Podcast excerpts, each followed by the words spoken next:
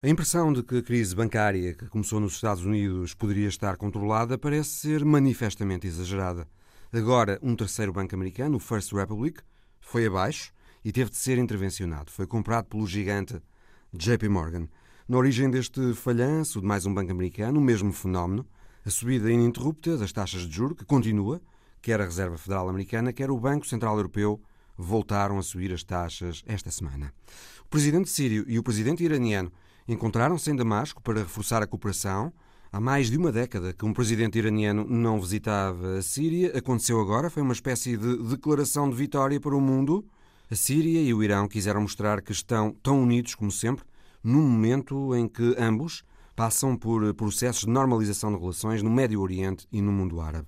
Os Estados Unidos dizem que esta amizade entre o Irão e a Síria deve preocupar o mundo. E a imigração que vem da África para a Europa e que está a motivar outra vez palavras azedas entre Itália e França.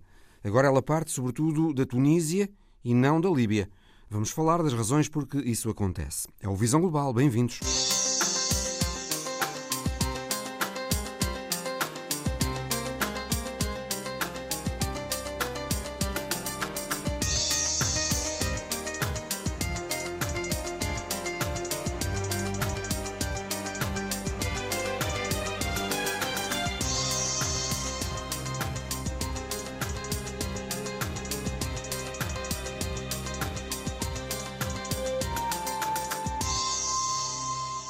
Quando parecia que a situação dos bancos regionais nos Estados Unidos estaria controlada, eis que um terceiro banco teve de ser intervencionado depois do Silicon Valley Bank e do Signature há dois meses.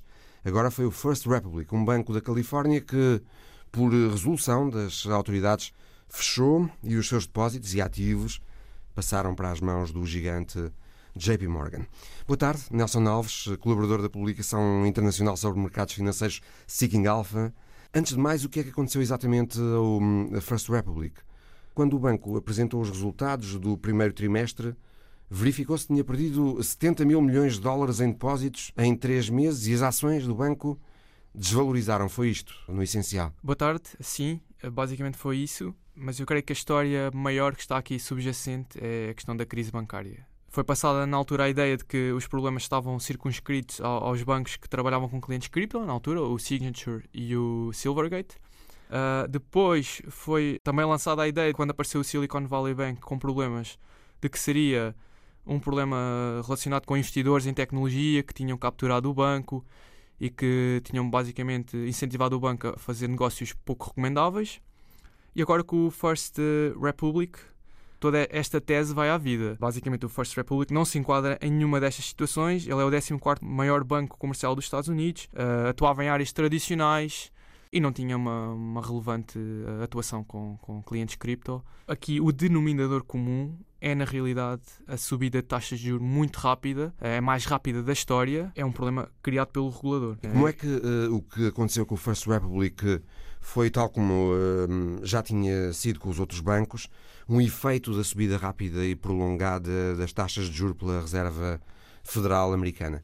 Creio que por causa da subida das taxas, os ativos do First Republic eh, perderam valor.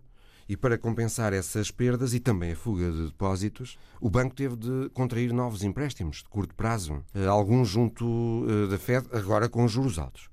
Exatamente. O problema aqui está relacionado com o envenenamento do balanço dos bancos, da estrutura de balanço dos bancos. Por um lado, eles têm ativos que desvalorizaram com a subida da taxa de juros.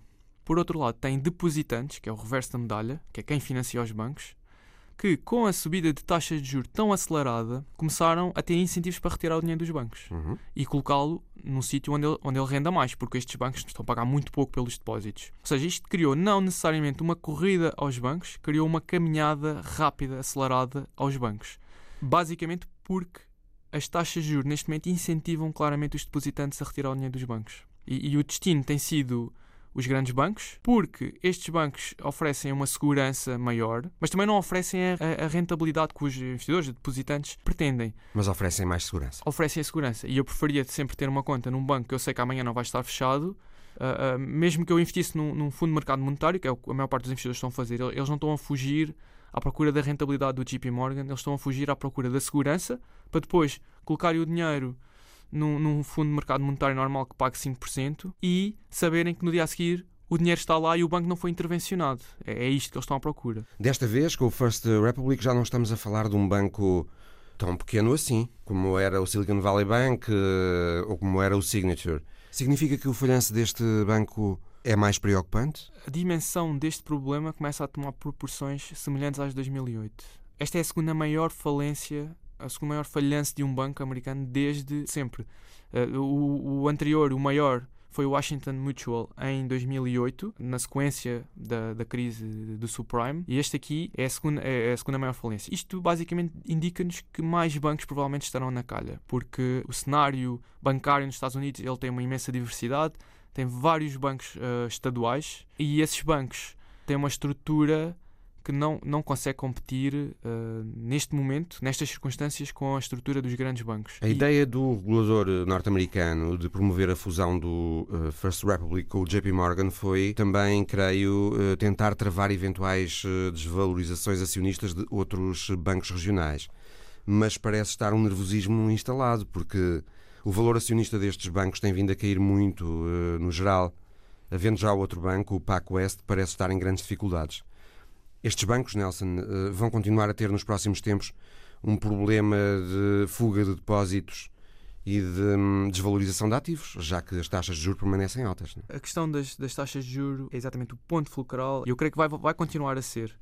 Uh, vai continuar a ser porque é, é, a inércia dos depositantes ao início, quando as taxas começaram a subir. Portanto, é, os, os depositantes têm uma inércia que é de não, não mexerem, não, não, porque dá trabalho, porque é uma coisa chata. Mas conforme as taxas vão subindo, a inércia vai desaparecendo e isto é um pouco como nas as leis da física. Quando um, um, um objeto entra em movimento, é mais difícil pará-lo. Hum. E nós estamos nesta fase do movimento. Eu aqui, em relação à aquisição do, pelo JP Morgan, eu diria que o racional do regulador foi dar uma solução rápida que garantisse os depósitos e que minimizasse os custos para a FDIC. A FDIC é, é o, portanto, o fundo de. É a agência responsável pela segurança dos depósitos, pela garantia o dos fundo depósitos. de garantia de depósitos. Uhum. Pronto, eles aqui conseguiram. A FDIC vai suportar apenas 13 mil milhões de, de, dólares por isto, mas este negócio, na minha opinião, veio envenenado e ele está a contribuir para o tal nervosismo que mencionava, e bem, uh, no setor. Porquê? Porque, em primeiro lugar, esta solução não dá, um, não dá uma resposta ao problema de base, que são as taxas de juros. Em segundo lugar, dá demasiado peso ao JP Morgan tornando-o ainda maior. O que significa que se no futuro o JP Morgan vier a ser um problema, uh, vai ser um problema ainda maior, porque vai acabar de, ele vai engolir 92 mil milhões de dólares em depósitos. E depois, a terceira, e eu creio que é o ponto capital, é que o, o JP Morgan basicamente foi-lhe dada a hipótese de selecionar os ativos que vai comprar. Ele não vai comprar o banco todo, ele vai comprar só, vamos dizer assim, o filé mignon uhum. que, que os gestores do JP Morgan entendem como preferível e está a mandar uma mensagem para o mercado que é todos os outros bancos, o Bank of America, o Wells Fargo, uh, o Citigroup, que podiam, os, grandes bancos. os grandes bancos que podiam estar interessados em ajudar numa altura até inicial de, destes problemas, eles não o vão fazer. Porque pensam assim: primeiro vamos esperar pela intervenção da FDIC e quando os bancos forem, uh, estiverem ao, ao, ao, abrigo da FDIC, portanto, estiverem em liquidação, nós vamos lá e fazemos a oferta mais baixa possível. E escolhemos os ativos que queremos, nem sequer vamos ficar com o banco todo. Porque se eles fossem agora comprar os bancos, teriam de os comprar por inteiro e teriam depois as dores de os engolir, porque teriam de comprar o bom e o mau. Quando os bancos estiverem ao abrigo da FDIC, eles vão simplesmente comprar o bom. Mas havendo mais bancos uh, regionais, bancos de pequena e média dimensão, com problemas, uh, por exemplo, a situação do PAC West agora, não sabemos o que é que vai acontecer, mas uh, sabemos que já se estão a estudar opções estratégicas para o PAC West. Havendo mais bancos nessa hum, situação, podemos antecipar uma nova vaga de fusões, com muitos destes bancos eh, nos Estados Unidos a serem absorvidos pelos maiores, tal como aconteceu agora com o First Republic eh, a ser comprado pelo hum, JP Morgan? Eu creio que sim. Eu creio que essa será até a tentação inicial por parte do regulador, mas não sei até que ponto isso será sustentável. Porque vai criar o problema que mencionámos, que é o problema da concentração nos maiores bancos, e depois de criar bancos que são demasiado grandes para cair e que, se caírem, significarão basicamente a nacionalização do sistema bancário norte-americano, o que é um problema não só económico e financeiro, mas também social e até, de certa forma, filosófico, porque os Estados Unidos foram fundados e, e têm um sistema bancário fundado exatamente no oposto desta ideia. Os Estados Unidos têm hoje perto de 5 eh, mil bancos e outras instituições de crédito. mais fusões uh, não significam uh, necessariamente um ambiente mais saudável para o sistema financeiro norte-americano, então, não é? Eu diria que não. Uh, fazendo aqui uma retrospectiva histórica, no final dos anos 70 existiam 14 mil bancos nos Estados Unidos. neste momento existem 4 mil. Portanto, a diversidade está claramente em queda e isto vai ser um acelerador. No, pelo menos no curto prazo será um acelerador. Há uma vantagem em ter atomicidade na diversificação de risco. Ou seja, ter várias unidades vários pequenos bancos que concentram risco, mas que o concentram de forma desagregada uns dos outros. É que o contágio, depois, quando existe, nunca é perfeito. Uh, uh, existe diversificação geográfica, existe até diversificação do tipo de clientes, e isso é uma grande vantagem. A concentração será sempre um problema porque criará os grandes monstros uh, financeiros, os grandes grupos que depois são muito mais difíceis de gerir. Entretanto, a situação neste momento do sistema bancário não impediu a Fed de voltar a subir a taxa de juro esta semana em mais 25 pontos base. Foi a décima subida consecutiva da taxa de juro em muito pouco tempo para tentar controlar a inflação.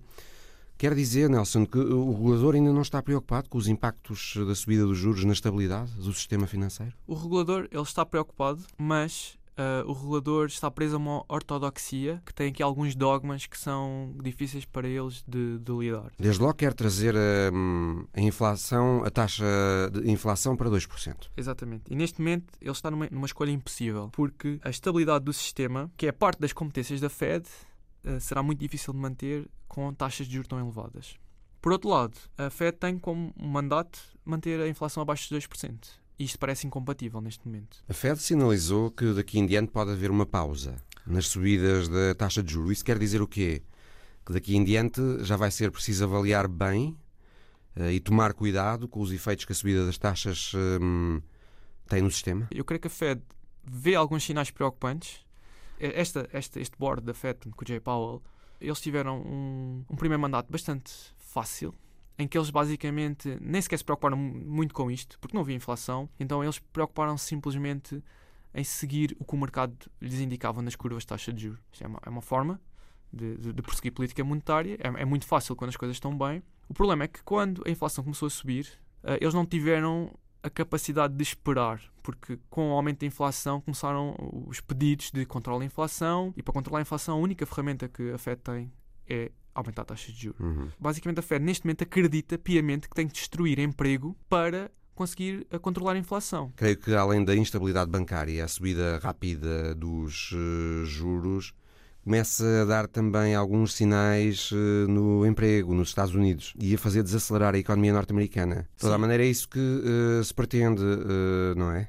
Arrefecer a economia para fazer baixar a inflação. É isso que se pretende com a subida das taxas de juros essa é a estratégia que a Fed está a utilizar. É, é debatível se é a estratégia correta, mas uh, para mudar a estratégia teria de se mudar aqui os dogmas e, e um deles seria com certeza o dogma do, dos 2%. Temos aqui também outro indicador, Nelson, que é o preço atual do petróleo nos mercados internacionais que também parece estar-nos a indicar um abrandamento da economia, se não mesmo uma recessão a prazo. Esse é um indicador muito interessante. Há pouco tempo, a OPEP aumentou, aliás, diminuiu um, a produção. Para fazer subir os preços do barril. Para fazer subir os preços. Os preços subiram ali durante os dias, mas aqui o que nós começamos a ver é que a quebra na procura, e é preciso ver que estes agentes económicos que trabalham nestes mercados, eles conseguem ver logo uh, a nível de, de encomendas o que está a acontecer, e eles estão a antecipar claramente uma quebra, porque a OPEP cortou a produção de petróleo e passado algumas semanas o preço do petróleo está mais baixo do que estava antes desse, desse dessa decisão dessa da OPEP. Decisão, uhum. Foi indicado pela secretária do Tesouro uh, dos Estados Unidos, Janet Yellen,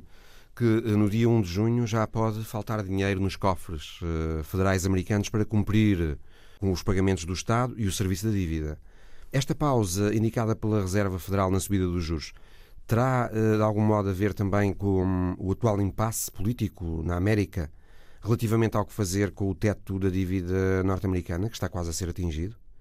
Estará a Fed preocupada também com os impactos que essa questão do teto da dívida americana poderá ter na economia? Eu, eu vou ser muito sincero. Eu, eu acredito que a Fed já tinha decidido que iria fazer este ano dois, dois aumentos de 0,25 e parar uhum. ao segundo no final do ano passado. Eu creio que isto é simplesmente, eles estão simplesmente a seguir o guião que já tinham definido. Uhum. Uh, embora, obviamente, que esta questão do teto da dívida preocupa. É, no entanto, uma questão recorrente nos Estados Unidos. É uma situação uh, recorrente nos Estados Unidos e é uma situação uh, para a qual se consegue sempre arranjar uma solução à última hora. Sim, exatamente. É, é, é, pensarmos que vai ser resolvido de certeza é o primeiro passo para ela não se resolver, mas eu acredito que sim, que eles vão resolver. Tem sido assim no passado. Não há também nenhum interesse por parte de nenhuma das partes de paralisar o país completamente e até de criar um, eventualmente um problema no sistema financeiro numa altura que ele está tão fragilizado. Eu acredito que vão existir esforços por parte de todos os envolvidos para resolver a situação o mais rápido possível, embora eh, não esquecer que esta questão da tribalização do sistema político norte-americano pode trazer aqui alguma incerteza. Mas é, é assim, acaba sempre por haver alguns deputados republicanos que depois se juntam aos democratas e acabam por permitir o aumento do, do teto da dívida, e eu creio que será o que vai também acontecer, eh, até pelo clima de incerteza. Logo a seguir ao anúncio desta eh, nova subida da taxa de juros pela Fed, os títulos da dívida americana desvalorizaram. Significa que os ativos dos bancos também desvalorizam ainda mais. Exatamente. Aqui eu, eu creio que a Fed está a cometer um erro ao subir as taxas de juros, porque ela está a dar ainda mais incentivos. Nós há pouco tínhamos dado aquela analogia do objeto em movimento, portanto, da inércia e depois do objeto em movimento. E o objeto em movimento tem, é, é sempre, conforme ganha velocidade, é cada vez mais difícil de parar. E nós aqui, ao aumentarmos as taxas de juros de 5 para 5,25, estamos a dar ainda mais um incentivo a quebrar a inércia e a colocar os objetos em movimento, neste caso as pessoas a irem aos bancos, retirar o dinheiro e depositá-lo noutro sítio. Com a agravante de que no lado dos ativos dos bancos, os ativos também desvalorizam. Começa a ser um problema de solvabilidade, porque os bancos, se precisarem de, de, de levantar dinheiro, portanto, de ir vender ativos para dar o dinheiro às pessoas, não conseguem porque esses, esses ativos desvalorizam e continuam a desvalorizar. Portanto, eu creio que é um erro. Eu creio que... E quando têm de contrair empréstimos para equilibrar os balanços, uh, esses empréstimos também uh, são mais caros. Exatamente. É que neste momento o financiamento dos bancos. Há pouco falámos no First Republic e, e há aqui um dado interessante que é o dado de que o banco tinha os seus ativos a render 3,73%, portanto, em média, e aquela linha de crédito que a Fed lançou na altura para resolver o problema dos bancos, ela, ela eh, recebia 4,5%. Ou seja, o banco estava, ele estava a sangrar para ter aquela linha. Não, não é sustentável. Insustentável, é? O Banco Central Europeu também subiu esta semana a taxa de juro em mais 25 pontos base, com o mesmo efeito imediato de desvalorização dos títulos eh, da dívida dos países da zona euro. O que é que podemos dizer relativamente aos efeitos até ao momento uh, das subidas dos juros pelo BCE nos balanços dos bancos europeus? Creio que o espanhol Santander também tem vindo a perder depositantes. Sim, a questão do Santander foi a que me chamou a atenção, não tanto pela dimensão que é, é reduzida. Aqui a redução foi de dezembro para março. É uma redução é pequena, é, eu creio que é cerca não, não chega, é não chega a 2%, mas eu esperaria que o Santander fosse um banco ao estilo dos quatro grandes bancos norte-americanos, se fosse um banco de refúgio. Pela dimensão que tem, pela diversificação geográfica que tem, eu esperava que os depositantes fossem para o Santander, não que saíssem dele. É que é um sinal, eu não, não creio que seja aqui o que vai estar o problema na Europa, mas é um sinal, é um sinal que um banco tão robusto esteja a perder uh, depositantes. depositantes. É um sinal, é algo que nos deve manter uh, atentos. Sim. E eu, por acaso, questionava-me e, e, não tinha uma resposta porque é que a Europa está a ser um pouco salvaguardada do, destes problemas. E ao estar a olhar para os dados, eu percebi, acho que percebi porquê. E, e é uma ideia interessante, que é e, e, tem a ver com esta ideia da inércia.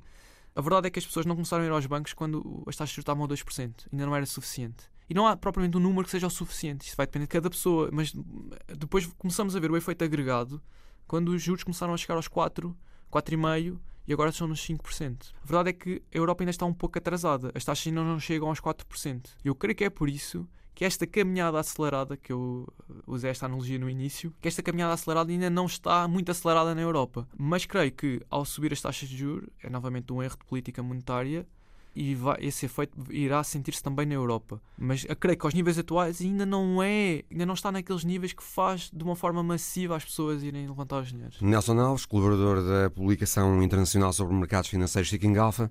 Muito obrigado, muito boa tarde. Boa tarde, obrigado. Na China, há quem reze literalmente por um emprego. É a história da semana de Alice Vilaça. 然后就是所以才会出来各种散心啊，然后逛逛寺庙啊，拜一下。能心里踏踏实实的，未来的半个月之内可能有一个好的结果吧。说这儿很灵啊，就是求事业和求学业。然后我身边有很多人都说在这求完之后，可能会有一点点关系吧。就如果找不到的话，就会想来这边拜一下，嗯，祈求更好的。São todos jovens, chineses e estão no templo. Rezam por um emprego.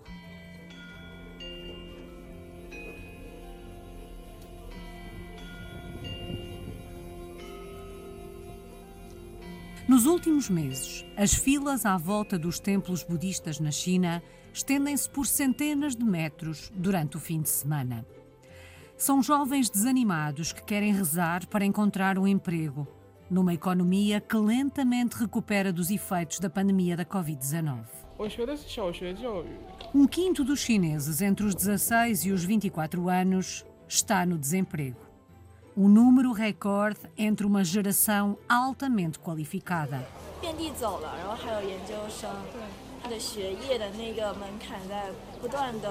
E são cada vez mais os jovens formados, jovens que o mercado de trabalho não consegue absorver.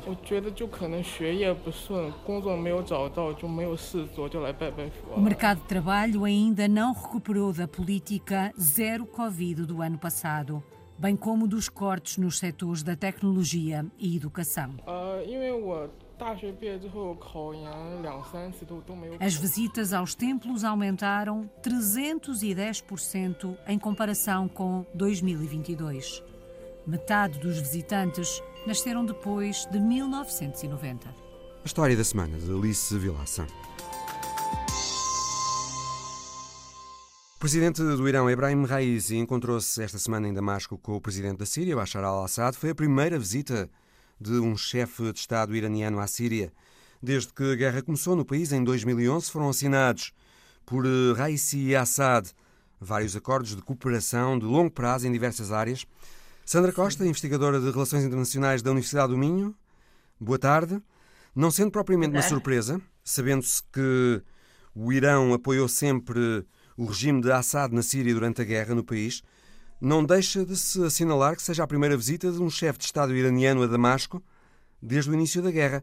Por que é que Raisi terá ido à Síria neste momento específico? Exatamente, é a primeira visita desde 2010, quando hum, Mahmoud Ahmadinejad foi hum, visitar Damasco. Olha, Porquê que é tão importante esta visita? De facto, o grande aliado de, do regime de Assad foi o Irão, a par da Rússia, como nós sabemos. Portanto, apoiou durante todo este conflito o regime sendo com, com armas, com conselheiros militares, com estabelecendo milícias para o regime dentro da Síria, algo que obviamente o regime de Assad não reconhece. Depois temos ali a intervenção Irão do Hezbollah. apoiou também, creio, eh, fornecendo combustíveis ao regime de Assad, linhas de crédito. Exatamente, uhum. apoio financeiro, exatamente, apoio uhum. político, exatamente. A entrada do Hezbollah no conflito no verão de 2003 foi algo decisivo, porque marcou ali uma etapa que permitiu equilibrar as forças no terreno, porque até então Assad estava, portanto, estava a perder perante os rebeldes. Esta visita é importante agora porque neste momento observa-se uma série de alterações no ambiente geopolítico global, nas dinâmicas dinâmicas de poder regionais e tudo isto, sem dúvida, favorece o regime iraniano, mas também o regime sírio. E, na minha opinião, em primeiro lugar, esta viagem representa uma, uma espécie de, de uma declaração de vitória, quer por parte de Damasco, quer por parte de Irão, quer em termos domésticos, quer em termos regionais. Porquê? Assad, hum, no fundo, ele sente que está a sair vitorioso apesar de ainda não controlar a totalidade do território da Síria. Mas hum, ele está a sair vitorioso, ele sente que está a ultrapassar o isolamento internacional a que tinha sido uh, sujeito ao longo da, da, última década. Nós sabemos que ele está em vias de ser reintegrado na Liga Árabe. Por outro lado, estão a decorrer conversações com a Turquia desde novembro, que estão a ser patrocinadas pela Rússia, que é para normalizar as relações um, entre os dois países. Do lado de Irão, o que é que nós temos? Nós vimos que recentemente houve aqui uma normalização das relações com a Arábia Saudita, algo que foi selado pela China. Portanto, durante muito tempo, o Irão foi considerado a maior ameaça e uma força desestabilizadora na, em toda a região. E ele acredita, sinceramente, que está aqui perante uma vitória estratégica da República Islâmica. Estou a utilizar as palavras de um assessor de Raisi antes desta viagem. Portanto, existe este restabelecimento de relações diplomáticas com a Arábia Saudita, com outros países árabes também. Existe esse movimento também de descongelamento, digamos, das relações de Bashar al-Assad com vários países árabes da região, Exatamente. que falava, não é? Exatamente. Portanto, a ida Exatamente. de Raiz e a Damasco deve ser entendida neste contexto todo. Exatamente, porque aqui também tem questões económicas muito, muito importantes. Economicamente, o Irão também quer desempenhar ali um papel relevante na reconstrução da Síria. E esta questão da reconstrução da Síria, estarmos já a falar nisto também é importante. Portanto, ele quer retirar ali as suas vantagens económicas, quer garantir acesso a determinadas matérias-primas, portanto, no fundo, quer que a Síria, a Síria, ajude o regime iraniano a contornar sanções ocidentais. Eu chamo a atenção para um documento uh, secreto que, entretanto, saiu para fora durante esta semana, em que diz que o Irão está interessado, por exemplo, no fosfato existente em minas na Síria. Hum. Isto é meio para fabricar aquele chamado bolo amarelo, que depois é usado para ajudar a produzir o combustível do urânio, não é? Eu penso que, é, se nós olharmos para esta comitiva que acompanhou o líder Raisi a Damasco também é muito interessante, porque ele foi acompanhado por ministros dos negócios estrangeiros, ministro da Defesa, o ministro responsável pelas telecomunicações e o ministro do petróleo. Portanto, tudo isto diz-nos algo, diz-nos que existe de facto aqui um interesse profundo em estabelecer aqui relações económicas entre os dois países. Sandra Costa, um... uma das áreas eh, da cooperação entre o Irão e a Síria é o desenvolvimento da ferrovia para ligar os dois países através do Iraque. Isto é Exatamente. é crucial para o Irão, não é? Para a ligação do Irão ao Mediterrâneo. Para a ligação do Irão ao, ao Mediterrâneo, sim, um, até ao Porto de Latáquia, portanto, através do Iraque, e eu chamo aqui a atenção para outra questão. Muito possivelmente isto poderia contar com o apoio da China, da iniciativa Road and Belt. É algo que também interessaria muito à China. Nós sabemos, por exemplo, que a China e a Rússia são, neste momento estão a, a ocupar aquele vazio deixado pelos Estados Unidos em todo o Médio Oriente e que está a contribuir, por exemplo, para que estes países árabes da região se estejam a afastar da órbita de Washington e, portanto, a chegarem-se mais à China e à Rússia, nomeadamente com a assinatura de acordos no final do ano passado na área do comércio, de uh, investimentos, um, de energia entre a China e a Arábia Saudita e entre a China e o Irão. Um, e sim, isto é importantíssimo, portanto, de facto, essa via, essa ligação que daria acesso direto do Irão ao Mediterrâneo, sim. Washington é comentou este encontro de Raisi e Assad em Damasco para reforço da cooperação como algo que deve preocupar o mundo. Qual é a preocupação dos Estados Unidos com a ligação do Irão ao regime sírio? Existe aqui uma preocupação que tem a ver, em primeiro lugar, existe aqui uma normalização, não é só da Síria. Portanto, o que nós estamos a ver é Assad, que cometeu aqueles crimes terríveis contra o seu próprio povo, não é? Que foi votado ao isolamento. O que é que neste momento está a acontecer? Assad está a ser reintegrado na cena internacional. Portanto, na Liga Árabe, a Arábia Saudita convidou Bashar al-Assad a participar na próxima reunião da Liga Árabe, quer que esta reentrada aconteça durante os próximos dois meses e, portanto, o que nós estamos a ver é Assad a ser recompensado por nada, portanto um, aquela ideia que ele tinha que sair de poder, que ele ia ter que pagar pelos crimes que cometeu, é para esquecer. Nós vimos esta semana, aliás, eh, houve uma reunião muito importante na Jordânia, que envolveu, um, envolveu vários ministros de negócios estrangeiros, portanto, da própria Jordânia, da Arábia Saudita, da, do Egito, do Iraque e da Síria, precisamente para possibilitar este regresso da Síria à Liga Árabe. E depois, isto foi-nos foi vendido, ou foi vendido aos órgãos de comunicação social ocidentais, pelo Ministro dos Negócios Estrangeiros da Jordânia como uma necessidade de trazer o regime de Assad de regresso à Liga, como sendo um modo de exercer uma maior influência sobre aquele, tendo em vista resolver a crise na Síria. Segundo ele, já sofreu, eh, toda a região já sofreu muito com esta guerra. Ora, assim, os Emirados Árabes Unidos já tinham reatado relações diplomáticas com Damasco em 2018. A Jordânia uh, tinha reatado relações também no final de 2021.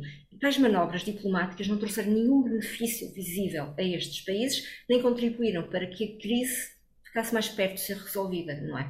Isto leva-nos a questionar algum destes objetivos, portanto, uh, mencionados pelo Ministro.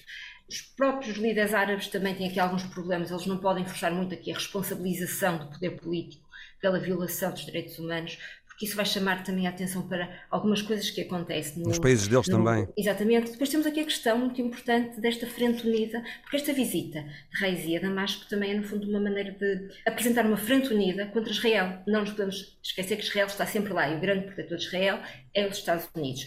Israel tem atacado diversos alvos iranianos no interior da Síria, vai continuar a fazê-lo. E, portanto, o que nós vemos aqui é os dois líderes a dizer: nós estamos aqui, nós vamos continuar a, a, fomentar a violência contra Israel, a financiar grupos, portanto, ativistas que atacam Israel, e, portanto, daí também os Estados Unidos dizer que tais movimentações, que estas aproximações devem preocupar o mundo, não é? Porque o que os Estados Unidos querem é isolar o Irão, isolar, consideram uma ameaça regional, uma força desestabilizadora, com o seu programa nuclear e com o apoio a estes movimentos que combatem Israel, e portanto o que nós vemos aqui é o, o Irão, no fundo, a ser visto como uma potência uh, regional e uma normalização do seu papel no mundo. O facto de Trump ter, ter terminado aquele acordo nuclear com o Irão foi, de facto, um, um erro gravíssimo. Nós estamos a pagar o, o, preço desse erro. O que os relatórios nos dizem, das agências internacionais que monitorizavam um, a ação do Irão, é que o Irão, de facto, estava a respeitar o acordo, não estava a fugir do acordo. E, de facto, Trump ter feito aquilo que fez foi no fundo, o que é que veio dizer aos iranianos? E agora é difícil chamar eh, o Irão de volta para o acordo porque, neste Sim. momento, as autoridades iranianas, por e simplesmente, não confiam nos Estados Unidos. Não confiam, exatamente, não confiam. Que, quer dizer, eles cumpriram e o que é que isso lhes trouxe? Porque Nós entendem que podem assinar um acordo agora com Joe Biden, mas se chegar outra administração uh, à Casa Branca, depois as coisas podem mudar mudam rapidamente, exatamente. Portanto, eles não têm nenhum incentivo para o fazer. E neste momento eles, têm, eles são, estão integrados, têm fortes ligações com a China, com a Rússia, as dinâmicas globais estão a, a, seu favor, portanto, eles não sentem qualquer incentivo para uh, irem assinar um acordo com a Europa ou com os Estados Unidos para ressuscitar este acordo. Joe Biden, creio que chegou a manifestar interesse em reativar este acordo. Sim, exatamente. E no verão passado, isto não foi muito noticiado aqui nos meios de, eh, de comunicação sociais portugueses, mas houve de facto ali um momento em que os diplomatas europeus estavam muito otimistas relativamente a esta possibilidade de ressuscitar este acordo tão otimistas que Israel desenvolveu um poderoso esforço, um poderoso lobby junto da administração norte-americana para, para que isso não acontecesse. Exato, portanto, é para vermos que isto podia ter acontecido. Só que lá está, as autoridades iranianas eh, não aceitaram suscitar o acordo porque não sabem se, mudando a administração norte-americana, não muda tudo outra vez como mudou com Trump. Exatamente. E neste momento no Irão nós também temos um... Antigamente nós tínhamos Rouhani, que era um Moderado. progressista, reformador, moderado, defendia, aliás, uma maior integração do Irão nos circuitos globais, cooperação com o Ocidente. E agora não. É de linha dura. Raisi tem uma postura bastante diferente em relação ao Ocidente e agora que sente, como nós costumamos dizer em bom português, as costas quentes, graças à sua ligação à China e também à Rússia, os incentivos são muito poucos para ressuscitar este acordo. Sandra Costa, investigadora de Relações Internacionais da Universidade do Minho, muito obrigado, muito boa tarde. Obrigado, boa tarde.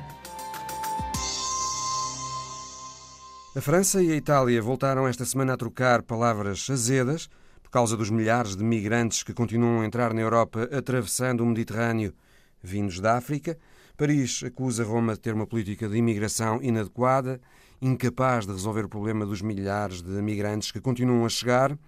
O governo italiano diz que essas declarações são ofensivas e na origem de mais este diferendo entre a Itália e a França está o facto de, depois de uma queda significativa entre 2016 e 2019, do número de pessoas que tentam atravessar o Mediterrâneo em busca do sonho europeu, esses números terem desde aí voltado a aumentar, em especial depois da pandemia. A situação está de tal maneira que o mês passado o governo de Giorgia Meloni declarou um estado de emergência para facilitar repatriamentos.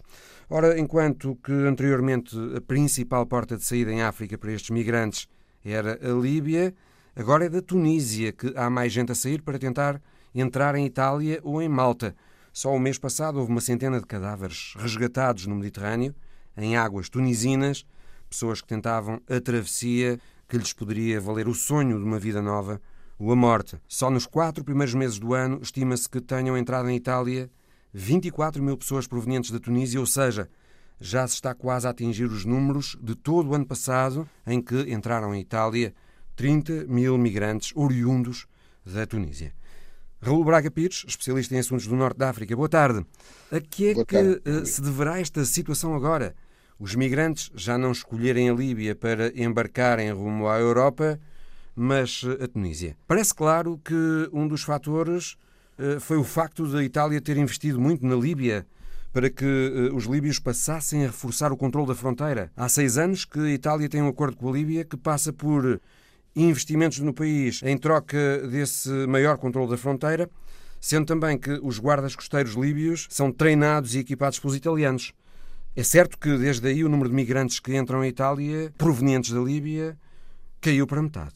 Sim, essa cooperação tem sido fundamental, como tem sido fundamental toda a ação da Frontex na, no patrulhamento da, das águas do Mediterrâneo. A Frontex, a guarda costeira da União Europeia. Da União Europeia, exatamente. Portanto, Depois, a Força Naval que patrulha as fronteiras externas da União. Exatamente. Então, esta primeira uh, zizania, chamemos-lhe assim, que referiste uh, entre Itália e entre França, é depois o reflexo de que a Frontex existe, que é uma tentativa de harmonizar uh, o patrulhamento e a fiscalização, mas depois voltamos ao, àquele quadro, àquela paleta inicial da, da União Europeia, que é uma união de diversos interesses. E, e portanto, isso reflete depois nestes exemplos de, de falta de cooperação. Relativamente às rotas migratórias, a Líbia está neste momento em stand-by a guerra e as tensões, precisamente por causa da guerra uh, na Ucrânia porque quem se os dois lados oponentes na Líbia têm como um fundamental ator, que é a Turquia, que controla a Tripolitânia no Ocidente, e a Rússia, que controla a Cirnaica. Portanto, neste momento, a Turquia é uma pedra fundamental na mediação entre Ucrânia e Rússia e, portanto, por esta via eh, congelou-se esta, esta guerra na, na Líbia. E também se congelou, também não é conveniente que as rotas migratórias agora passem por ali. Portanto, esta fase da Tunísia é um reajuste de rota. Mas esse acordo que a Itália estabeleceu com a Líbia foi fundamental, não é? Esse acordo de tudo investimentos. é fundamental, com certeza que sim, tudo é fundamental. Agora, estabeleceu com a Líbia com quem? Com o governo de Trípoli porque há dois governos, há um em Benghazi e há um em Trípoli. E a rota passava fundamentalmente pela capital, por Trípoli. Portanto, nesse sentido, foi-lhe facilitado também assinar esse acordo, porque quem controla o governo de Trípoli é a Turquia, que é um Estado NATO, e a Itália também é um Estado NATO. E, portanto, são parceiros houve, houve, essa, essa facilidade e foi fundamental. Mas aqui um outro aspecto aqui... que é uh, os migrantes que tentam entrar na Europa mas não conseguem, saindo da Líbia, quando regressam à Líbia, parece que são muito maltratados. Esse será um fator também para escolher a Tunísia em vez da Líbia. Agora, como porta de saída Bom, eu, para a Europa. Eu, quanto ao regresso e aos, mal, e aos maus tratos, eu não vejo, eu não, eu não vejo que haja diferenças entre Líbia e entre, e entre Tunísia. A verdade é que raros são aqueles que regressam, mais facilmente morrem do que eh, ao chegar ao, ao, ao, destino são repatriados. Mas há relatos de maus tratos, eh, violações, eh, todo o tipo de atrocidades cometidas sobre essas pessoas que tentam sair da Líbia para a Europa, depois não conseguem e regressam à Líbia. Pronto, exatamente. O que eu estava a dizer é que há, em primeiro lugar, são geralmente populações subsaarianas, o que significa que são populações negras na história, na mentalidade, na, na, no cotidiano do Maghreb nos últimos séculos, eh, negro é, significa ser escravo. Ou se não é escravo hoje em dia, é descendente de escravo e continua a ser tratado enquanto tal. Portanto, passa este anátema é, é, é, permanente e é secular. Secular no sentido tem século. Uhum. Outro anátema que cai sobre esse indivíduo porque regressa uh, uh, não com sucesso, mas com uma derrota retumbante e, portanto, passa, digamos, até a uma de escravo a uma, a uma condição ainda menor. De subescravo. Sub, sub-humano, exatamente. Ora, Raul, os migrantes escolhem agora a Tunísia porque não há o mesmo controle da fronteira que existe na Líbia. Sim, também, mas na Tunísia depois tiveram o, o, o azar de, a, a, Tunísia está a passar por uma crise económica profundíssima, está no limite do limite. O presidente Kais Saied tem tido uh, uma, a atuação de, de, de um verdadeiro uh, chefe absoluto, de um ditador. Está exatamente a ser como Ben Ali foi, só que está com uma crise uh, económica tremenda e há cerca de, isto já vai em dois meses, quase dois meses, não posso precisar a data, fez um discurso uh, uh, racista anti-subsaariano, baseado em termos como a tunisidade e a pureza da Tunísia, que estava a ser desvirtuada uh, por estas hordas de, de, de, homens e de mulheres que vinham da África profunda. Um discurso talvez estavam, para lançar uma cortina de fumo sobre os problemas económicos Sem do país. Exatamente. Aqui utilizou a cartilha antiga. eh, a cartilha clássica, de, de, mais ainda, tinham os ingredientes todos, porque tudo isto era maquinado a partir do exterior de inimigos internacionais da Tunísia. Este é o discurso. Ora, para percebermos, a Tunísia está com uma inflação de à volta de 10%, tem 15% de desemprego há mais de uma década. 15% de desemprego, o oficial. O oficial, porque o problema pode ser. O dobro. A verdade é que neste momento a Tunísia não é só um país de trânsito para migrantes subsaarianos. Uh, os números indicam que há também cada vez mais tunisinos a quererem sair uh, e isso terá a ver com a situação económica do país, uh, em princípio. Sim, exatamente. Há essa, seis anos, os tunisinos foram só 4% de todos os que conseguiram fazer o caminho até a Europa. O ano passado foram 18%. Hum. A situação económica da Tunísia tem-se realmente deteriorado, sobretudo com a pandemia que arrasou o turismo, não é, Raul? Exatamente. Uh, uh, mas uh, dizer também uma coisa que me parece importante aqui no contexto daquilo tudo o que foi dito relativamente à Tunísia, nessa vontade da população de sair, essa é uma matriz completamente transversal a todo o Maghreb. A mesma coisa acontece na Argélia, a mesma coisa acontece em Marrocos. Aliás, no ano passado, o, o, assunto mais polémico entre e que causou inclusivamente um corte de relações diplomáticas entre a Argélia e a França foi a decisão francesa de cortar eh, na quota de, de, de passagem de vistos, de vistos aprovados é 50% para a Argélia, 50% para a Tunísia e 30% para Marrocos. E isso foi causador de uma grande tensão diplomática entre estes três países e a França. Como disse, a Argélia chegou mesmo a cortar relações diplomáticas com a França e foi também para além de ser um assunto muito falado junto das populações nos três países, foi também causa de algum tumulto social, porque as pessoas que queriam sair viram-se remetidas para um beco sem saída e, e essa percepção de não terem saída tornou-as ainda mais violentas e tornou-as mais agressivas e o crime de facto subiu e, e, e a, a, insegurança subiu na, na, transversalmente a toda a população, todas as populações eh, na Argélia, Tunísia e, e Marrocos, precisamente por esta decisão política eh, francesa. Há também as questões políticas que referias eh, há pouco, desde logo o facto de o governo de, do presidente Kais Saied ser eh, um governo autoritário que silencia e prende oposicionistas. Uh, e além disso, essa questão que também referiste do racismo que existe, em fevereiro, Caid Sayed começou com a teoria uh, da grande substituição, dizendo que os subsaarianos não são bem-vindos na Tunísia porque uh, levam para o país crime, violência e comportamentos inaceitáveis. E. Exatamente, o, o, tal complô que vinha uh, a partir do exterior, comandado a partir do exterior para ferir a alma tunisina, a pureza do tunisino, etc. Uma mensagem, que, uma mensagem que convenceu alguns setores da sociedade tunisina. A questão é que os níveis da popularidade de Kais Sayed continuam em alta. Houve ataques a subsaarianos na Tunísia pois, depois desse discurso de. Depois houve uma série de episódios, e continua a haver de episódios muito tristes, porque um subsaariano que era empregado por um tunisino, eh, do dia para a noite foi despedido, e, e se foi só despedido, teve muita sorte, porque geralmente era despedido e agredido. O que fará também, com eh, certeza, uh, famílias, com que... Famílias que tinham apartamentos arrendados foram, apesar de terem as contas em dia, foram despejados. Portanto, houve uma resposta da população agressiva, mas que foi precisamente no sentido uh, do discurso de Kais Saed, e isso para Kais Saed é o que lhe interessa. O que fará é também, ter, com certeza, Raul, com que as pessoas que são vítimas, digamos, desse discurso de Kais Saed também queiram abandonar a Tunísia e tentarem a sua sim, sorte na Europa. Sim, exatamente. Uhum. Eh, eh, muitos deles foram repatriados e foram os próprios países que repatriaram muitos destes, destes nacionais que manifestaram a, a, a vontade de o fazer, os nigerianos, senegaleses, eh, foram os seus países que os foram resgatar.